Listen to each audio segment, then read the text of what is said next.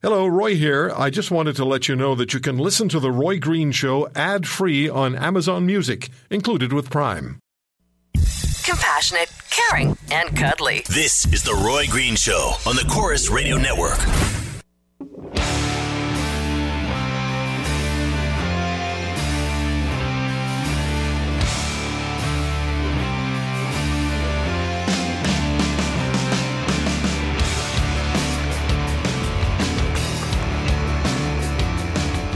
Follow me on Twitter at The Roy Green Show. If you check the tweets, you'll see that Michelle Rempel got quite a few mentions as uh, prime ministerial potential for this country. We're talking about that the last segment. And Trudeau versus Scheer coming up later.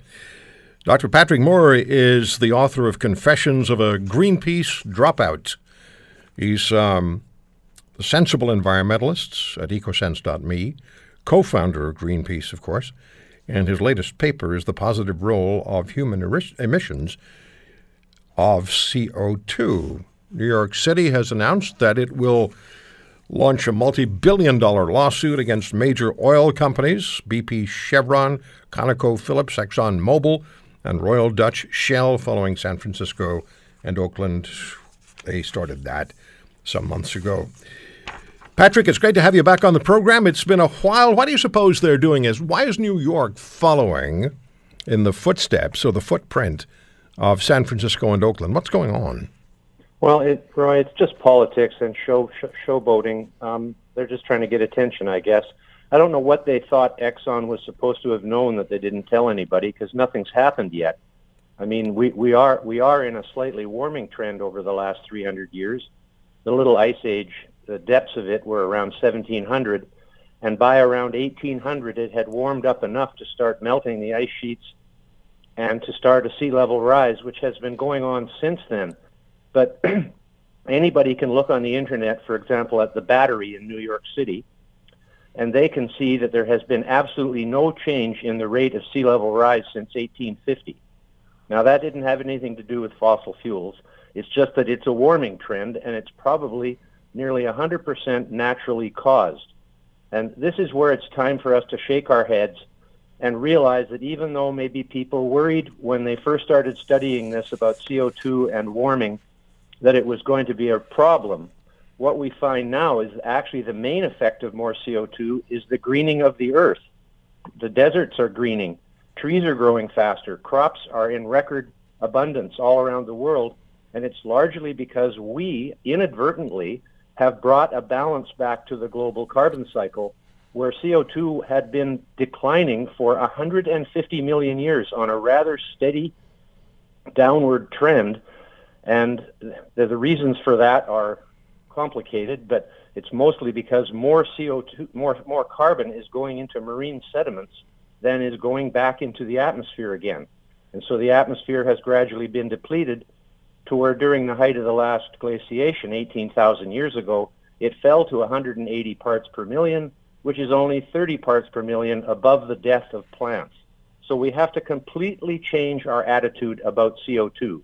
It is the basis of all life on Earth. That's where the carbon comes from in carbon-based life, from CO2 in the atmosphere and in the oceans. And it's good to have more of it, not bad. Do you get the feeling that the climate change or the uh, anti CO2 argument or the AGW argument is starting to falter somewhat? And if it is, does this lead to the kinds of lawsuits that we're talking about?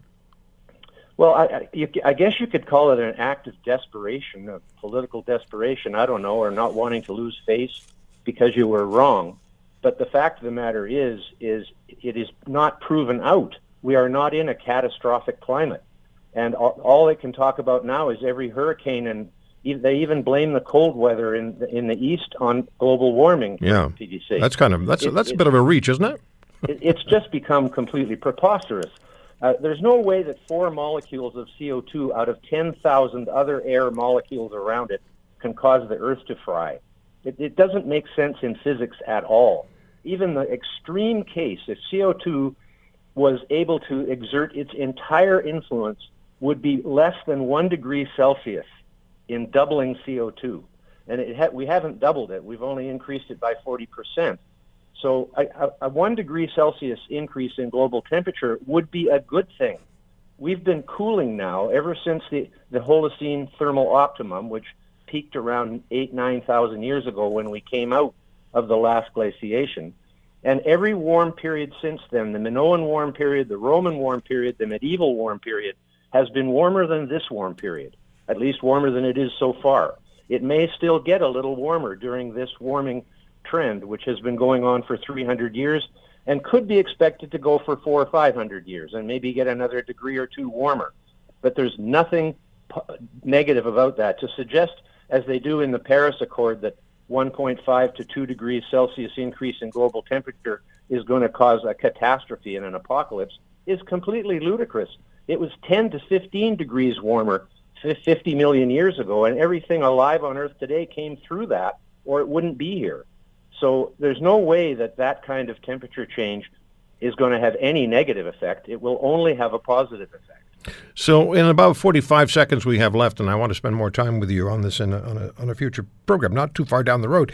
In the 45 seconds or so we have left, is there a, a, a shift among climate scientists who may have been supporting the AGW argument to more seeing things along the perspective just you just explained to us?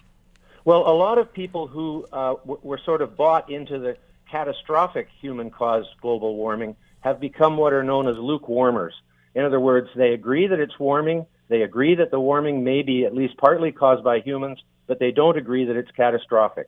And so that, that's, that, those are the lukewarmers. I myself, I do not actually see any solid evidence that CO2 is responsible for any of the warming that has occurred during this modern warm period. If someone shows me the evidence, I'll be glad to take a look at it. But All I right. don't see any if if there was real solid evidence, they would write it down on a piece of paper so we could read it. But they have not done that. They just make generalities and talk about extreme weather and all over the map, but they don't actually say how they can prove that CO2 is causing warming. All right.